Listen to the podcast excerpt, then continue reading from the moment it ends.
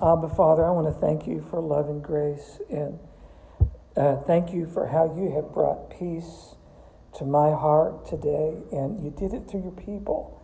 And I'm really grateful, and I, I, I thank you. Thank you for each person that's here, those online. God, teach us wisdom. And uh, Lord, I love you. In Jesus' name, amen.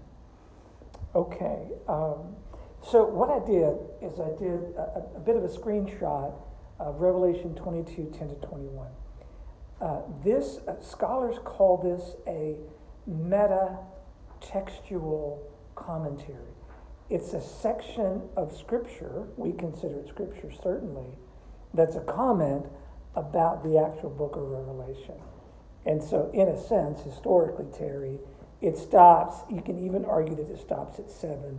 You know, you might push it even to nine on where it actually stops and then you get these these comments, a series of comments that the writer gives to make sure you understand the significance of the book, and that's what's going on. And and I wanted to uh, say, Andrea, thank you for covering uh, 10 and 11, which is certainly a pretty awkward and, and challenging text, and I think you handled it well, and I'm very grateful for that. So, so let's focus in now on 12 and 13. This is how the text reads.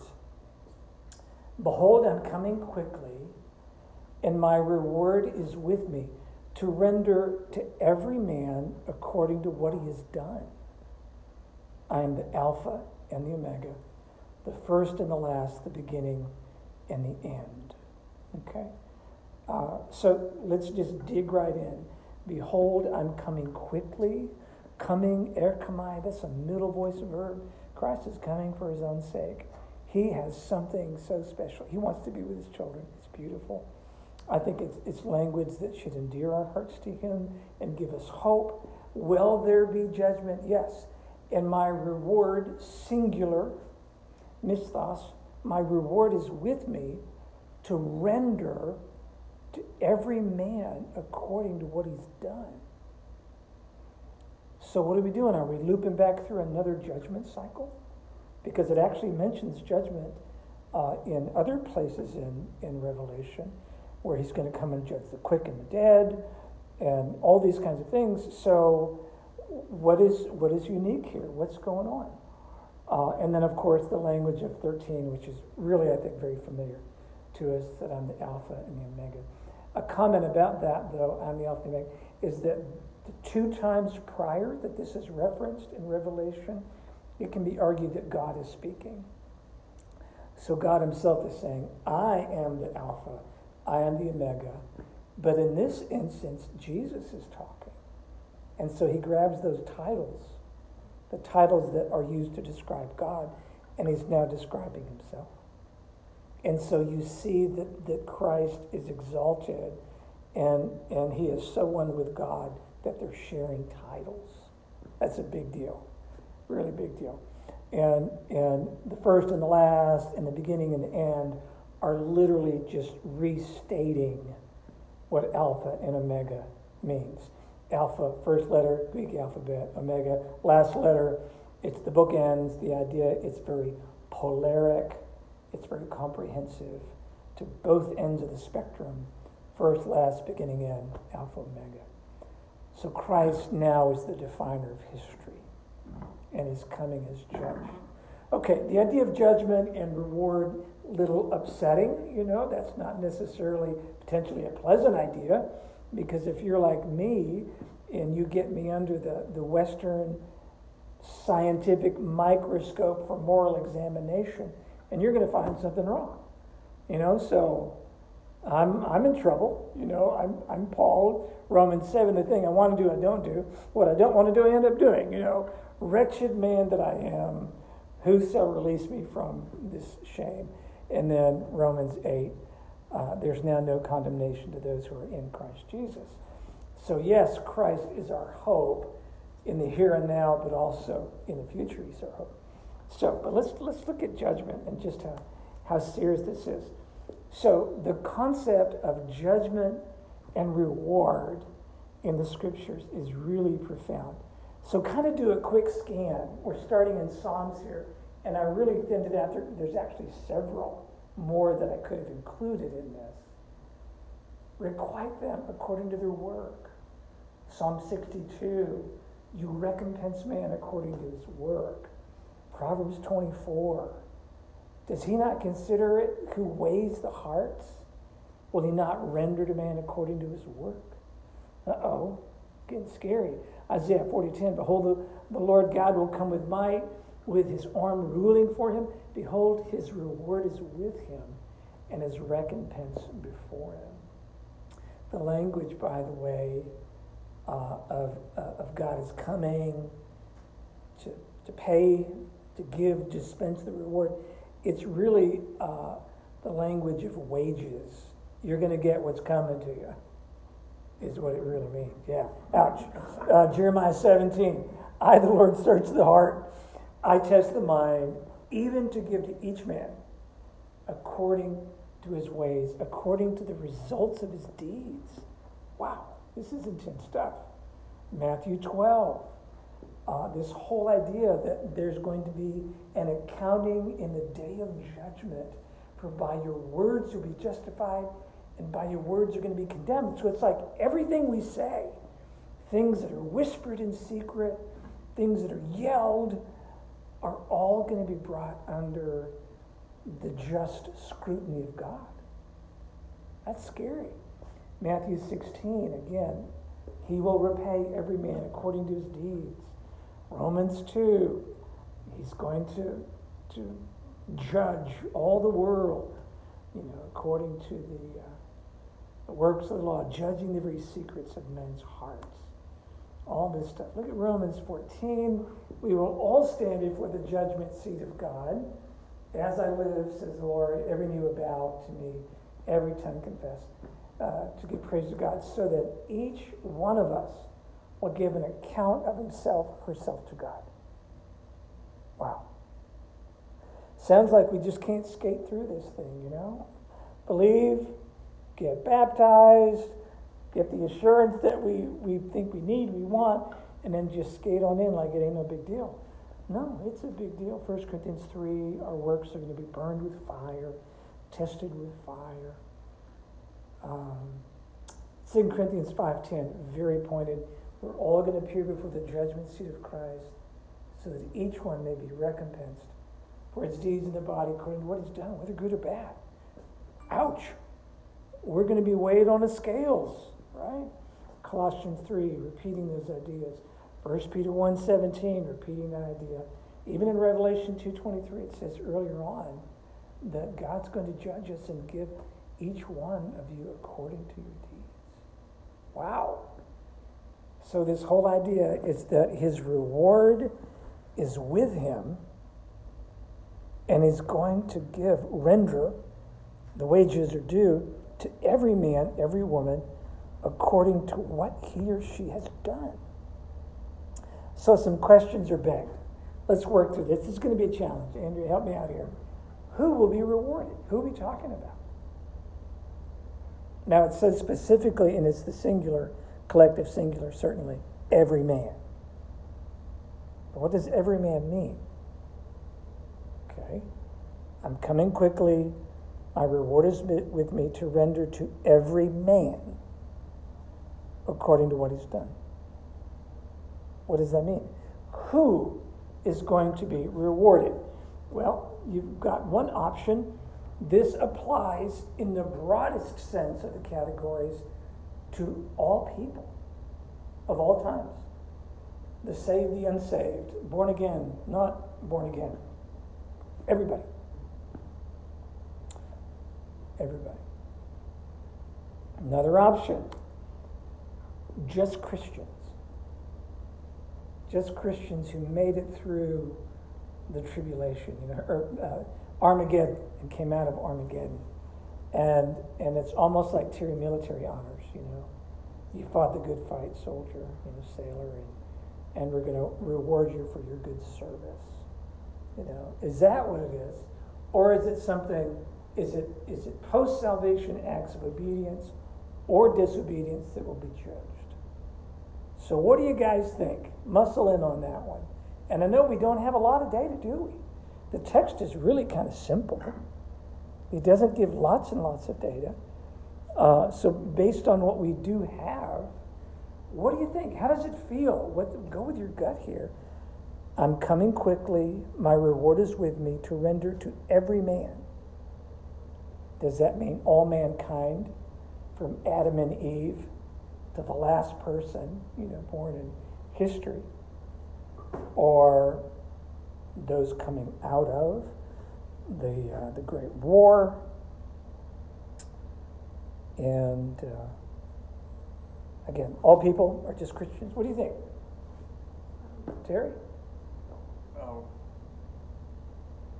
when Armageddon happens and Jesus has defeated Satan and his minions, Mhm.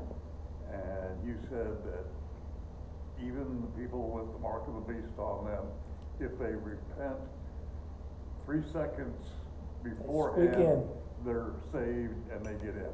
Yeah. And now, all of a sudden, they're gonna be judged again? Yes. Thank you, Terry. You're thinking, I love it. And so, and this is where Revelation is so hard to handle and where the theory was developed. Andrew, you remember this recapitulation, which is a retelling of the same event from a different angle or even a more intensified perspective over and over and over again. And those of us that have linear reasoning patterns, and we want the timeline, and we want it to match up perfectly, really struggle with Revelation because it doesn't, just doesn't play out so No convenient. kidding. No kidding. Although, I you know, said something else earlier in my career. yeah, yeah, and and there are some preachers that are bent that way, and they make the most elaborate charts. The problem, in my estimation, is you got to do a lot of splicing, a lot of dicing, and chopping it up in a way that makes it fit what you want. Okay. um, Assuming that we're going with option number one, Okay? and every man and woman is going to stand in front of the archangel Gabriel, and he is going to say, yes, you get in, and Or no, you don't. You don't, Right. Because of the deeds that you have done, Yes. or not done, as the Right. case may be. Right.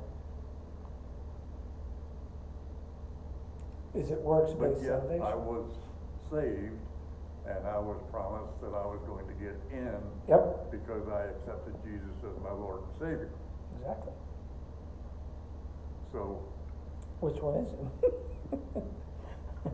now,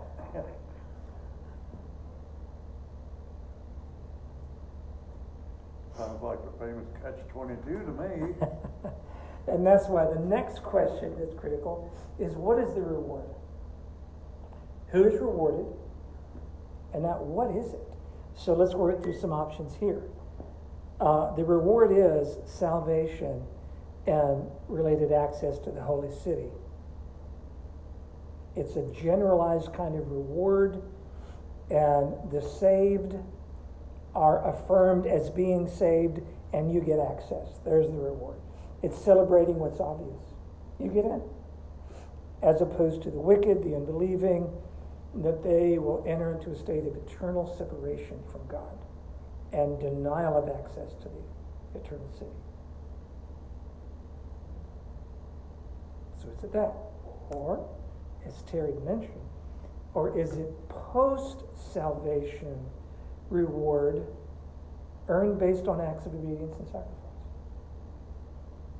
So there's a story. I don't know if you remember where Jesus is with the disciples, and Jesus teaches on divorce. And he makes divorce so difficult to do. I think it's Peter that goes, "Oh, Well, then why would you even get married? If marriage is that hard, then better off staying single. And then, and, and Jesus says, Hey, this is hard to hear, you know? And, and then Peter says, Jesus, we've left everything for you. And you know what Jesus says? Do you remember? Do you remember, Andrea?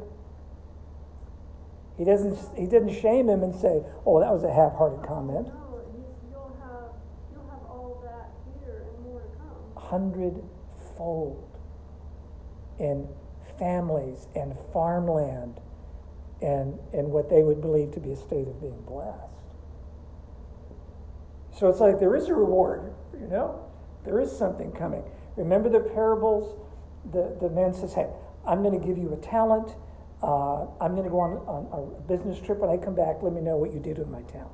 And I'm giving you five or two, and I'm giving you five or ten. And when I come back, I want an account. And, and he says, Well done, good and faithful servant. Enter into your master's joy.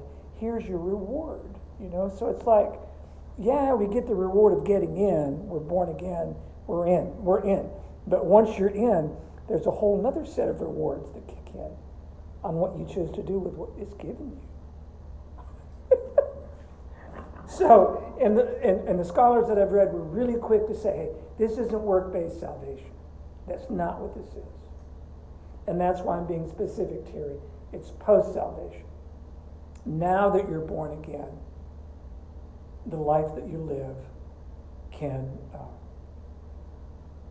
can, uh, will be judged, and you can make decisions and engage in in behaviors that will bring potentially wonderful things. You know, a star on the ground. You know, and So the same Jesus who's saying this is the one who, at particular times, would encounter someone who demonstrated faith in him and exclaim because of, um,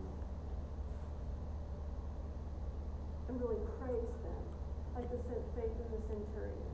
yes, I've not seen faith like this in Israel. And so you get this picture that he does value some of these acts over others, yes.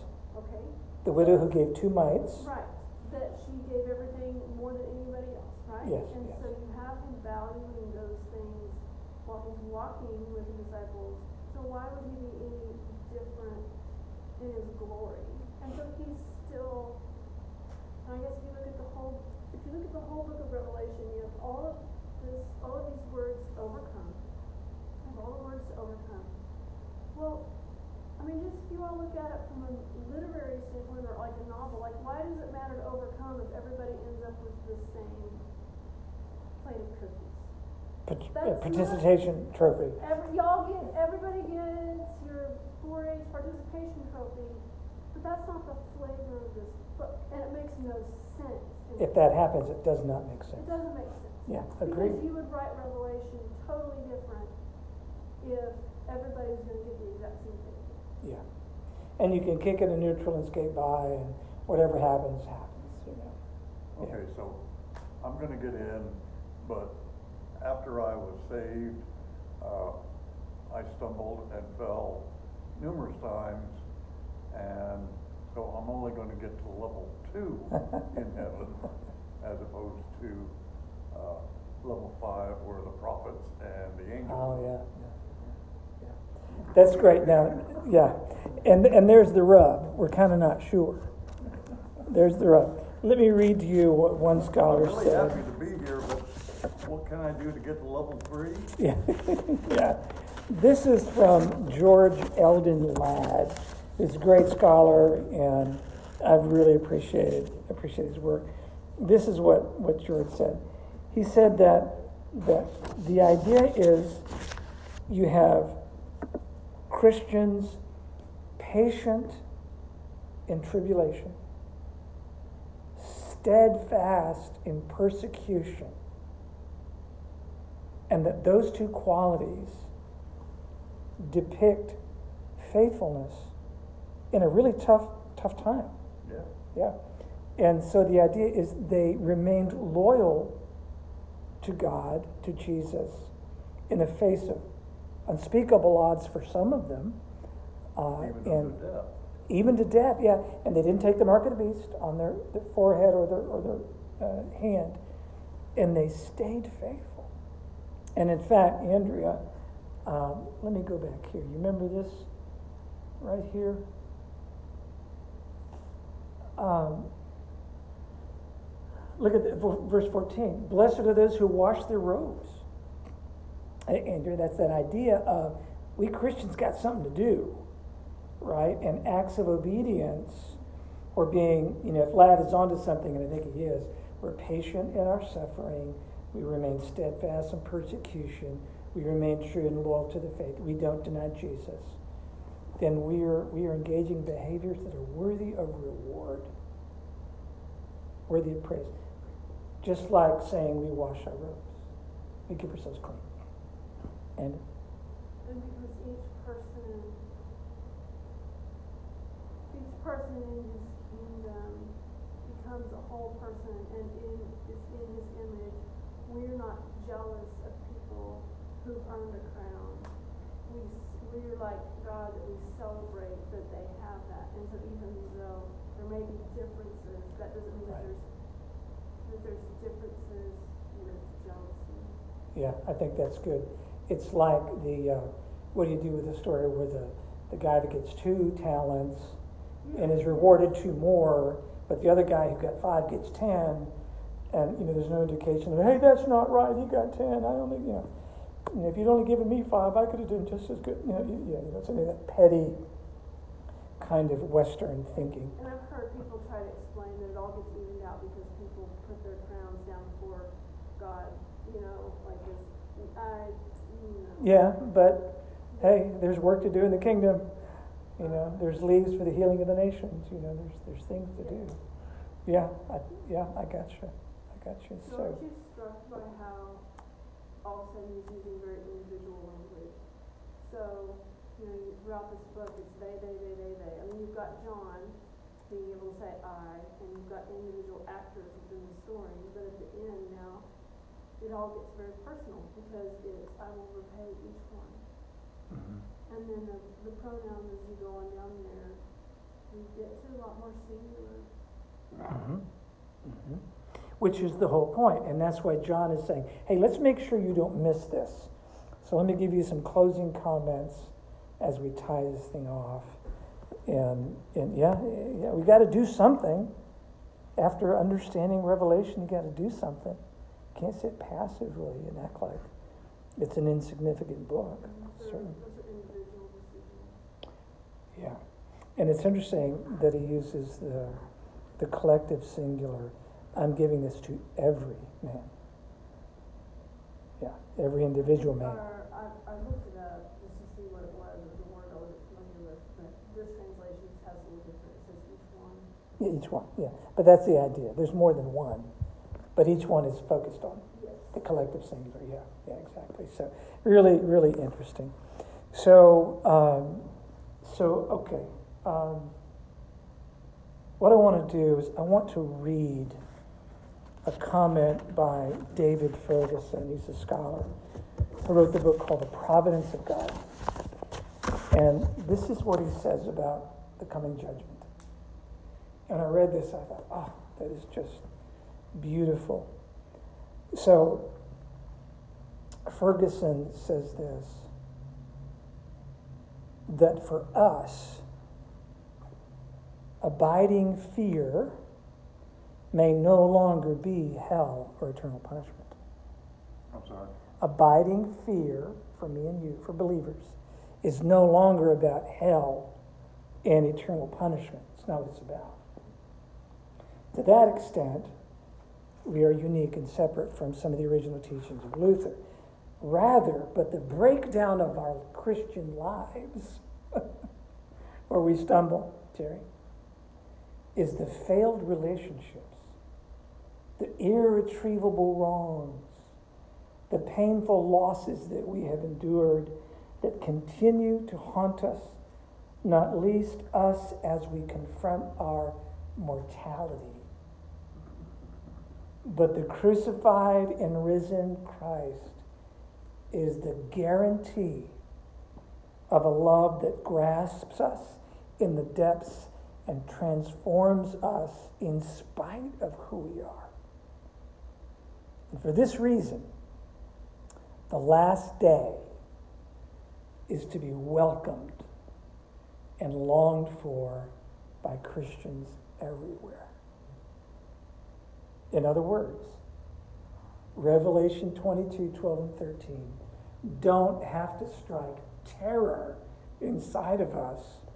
Like we go, oh man, dad's coming home, and that means the belt's coming off, and you can hear it through the loops. And he's going to say, grab your ankles. You got it coming to you, and I'm here to give you exactly what you deserve to the penny. You're going to take the beating. Now, I think Satan would love for us to think that way. But I think there's a level of grace, Terry, in, in hope that is absolutely beautiful that we can't be dismissive and soft sell this thing. It's a fearful thing to fall into the hands of the living God, the writer of Hebrews says. And we're going to see him, and we're going to see him as he is. And we do have love, and we do have hope, but we will be judged. And so when Paul writes in Corinthians 5, he says, Hey, therefore we have as our ambition to please God, whether we live or die. Doesn't matter. We have set our course to please God. That's our ambition. And that's the heart that John is really wanting us to embrace, that we set our hearts on pleasing God. So, um, okay, so here's the question What difference can this make in our lives today as we pull it forward over 2,000 years? You know, what, how can we live this out? What difference can it make? What do you think?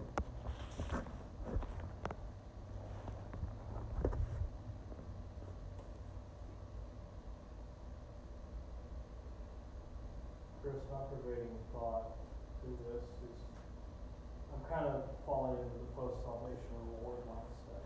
Yeah. The great judgment's already happened. Um, and in a way, this life mirrors what is to come, Mm. in that we have been born again, so we already have been saved, and that will be assured again Mhm. in the resurrection. Um, but we also get spiritual rewards now and get to foster and cultivate and invest and grow those things into the next life as well. Yeah. And Yeah. so, will the Lord also provide? Yes, He will. But there's things we do now that are investing and growing our rewards in heaven. And I was thinking about rewards in general, in that God, it's it's to dream. I we our sense of rewards come from the parameters we know on earth. You know, we've been born and made into this this universe and this set of rules, and God already knew those. And so there's nothing out of the realm of possibility that God wouldn't consider Yeah. uh, that was as long as we're being in obedience and wanting what He wants. Um, so in the same way, it makes me excited when He's making a new heaven and a new earth. There's going to be things I don't even know that I want Yeah. that Yeah. will be provided for me. Mhm. Um, but I liked too how you talked about there's three things you invest in now for the next life: your time and how you use it, the relationships that you have with others. You can always grow those, and those will only benefit you in the next life, and then Mhm. your own spiritual Mhm. And I think the Lord's going to take that and tenderly use that. Mhm. Um, you know, Pete, you said Peter had a hundredfold in what he was seeking. Of course he did. He reached he reached out to so many fellow believers. His family got huge, and Yeah. uh, it's like I was telling someone else. It's like modern Christianity in America is because of early Christian martyrs in Rome. If they didn't die and sacrifice and fight for truth, we have benefited from their sacrifice, Yes. and they're rewarded immensely by being a part of. Yeah, that's so good, Philip. Uh, Jesus taught even regarding this, I think you used the word investment, which I really like that word. Because Jesus teaches that we can actually invest treasure in heaven. He says, don't, don't make it all about earth. There's something else going on. Make sure that you're investing in heaven because what's going to go on there, the dividends are going to be far greater than what the interest you could get, you know, at a bank here on earth. Yeah. So the idea of investment really is a reasonable concept. Yeah. And there is a kind of parallel, what happens on earth happens in heavens kind of thing. Yeah. So Jesus said, hey, you're going to get your farms. You left your farm on earth, but you're going to get it. In fact, 99 more in addition to. Yeah, so yeah, that's really good, Philip. Thank you. Anybody else? Um, anybody online? Tammy, Lisa, Martha Jane? Anybody here? Problems with thinking about rewards for tremendous in the ways we don't handle it well. Yeah. Um, I mean, do we, do we get a net harm to ourselves when we're always trying to pretend like, uh, what we do here is not that important as like we downplay it out of humility, And false humility? fa- false humility, um, is there any role for someone in their heart to cry out to God and say, are you noticing, um, You just quoted a lot of scripture with that one idea. The Psalms. Yeah. What did Jesus say in Matthew 6? Um, when you fast, don't be like the Pharisees who intentionally disfigure their faces to present to the crowd, oh, I'm suffering and my devotion to God really hurts me. Look at me as I'm suffering through my fasting.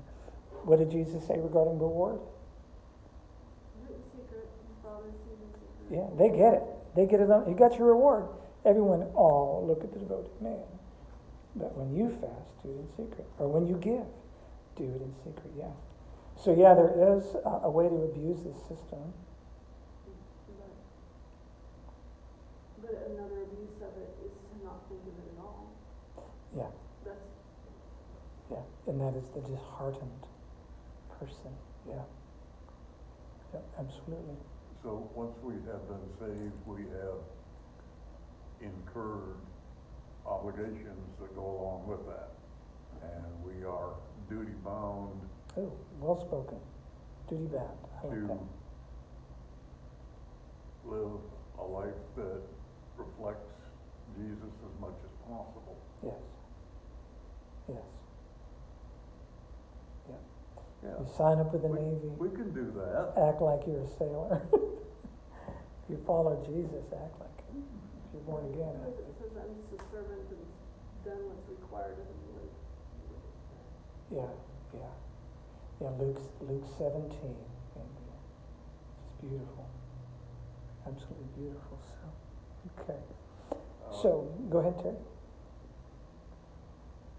flashback a little bit, naval history coming. Uh, Jackie Fisher was a famous British admiral. His uh, coat of arms had a saying on it that said, "Fear God and dread naught." Uh, dread not. Okay. And it just so happens that the battleship, or a battle cruiser that he had built was named Dreadnought. Interesting. Uh, not because of him, but because it was an old, uh, famous, uh, name for ships in the Royal Navy. But I always thought that that was a curious, uh, coincidence. But I guess there really ought to be a legitimate fear of God Yeah. and the consequences. Yeah, and it's in Matthew's gospel, it's in Luke's gospel where it says, Do not fear those who can kill the body, and after that they have nothing more to do. I tell you who to fear. You fear him who can kill the body, and after that cast that soul in hell. I say fear him. He's talking about his dad. He's talking about God. Yeah, yeah. So yeah, it is. In the words of C.S. Lewis, it's a terrifying thing. Provide, It's a terrifying thing. yeah, Yeah. So, now what I what I don't want us to do is to play into the psychology of blame and of shame. Because when we do that, when we engage in shame and we realize under the microscope of God that we are such profound moral failures that we have no significant worth and we're better off, you know, committing suicide, spiritual and otherwise, then I think we are playing right into the spiritual warfare strategy of Satan. We do have worth. We are born again. Now, if any of us struggles First John 1 9 says that if we confess our sins, he is faithful and righteous to forgive us and cleanse us from all unrighteousness. So we don't have to walk around on earth, Philip, with this Eeyore kind of mindset no matter where we go, is this pathological cloud of guilt. We can know forgiveness and walk in forgiveness. We can, we do have that, that ability to walk out the love and grace of God, which I think is something Paul did. Paul did beautifully. And, and we can do that too. And we can take our humanity and be honest with it, and we can come to a loving Savior. And I disagree with Fergusson that, that we can welcome this day. When our hearts are in the right place, we can welcome the day. And that is beautiful. So, okay. And grace looks like this. In the night in which he was betrayed, Jesus took bread, and after giving thanks, he broke it. And he said, This is my body, which is for you. Take and eat of it. In like manner, also after supper, he said, This cup is the new covenant in my blood. Take and drink from it, all of you. And then Paul writes that as long as you eat this bread and drink this cup, we tell the grace story, the death story of Jesus. So let's do that now. Let me, let me pray. Father, we take the bread, we take the cup in remembrance of the death of your Son for us, and that it's in his death that we have hope in life, and that there's no condemnation to those who are in your Son, Christ Jesus. And we thank you for this. We worship you, we remember, we say thank you. In his name, amen. Let's take the bread and the cup.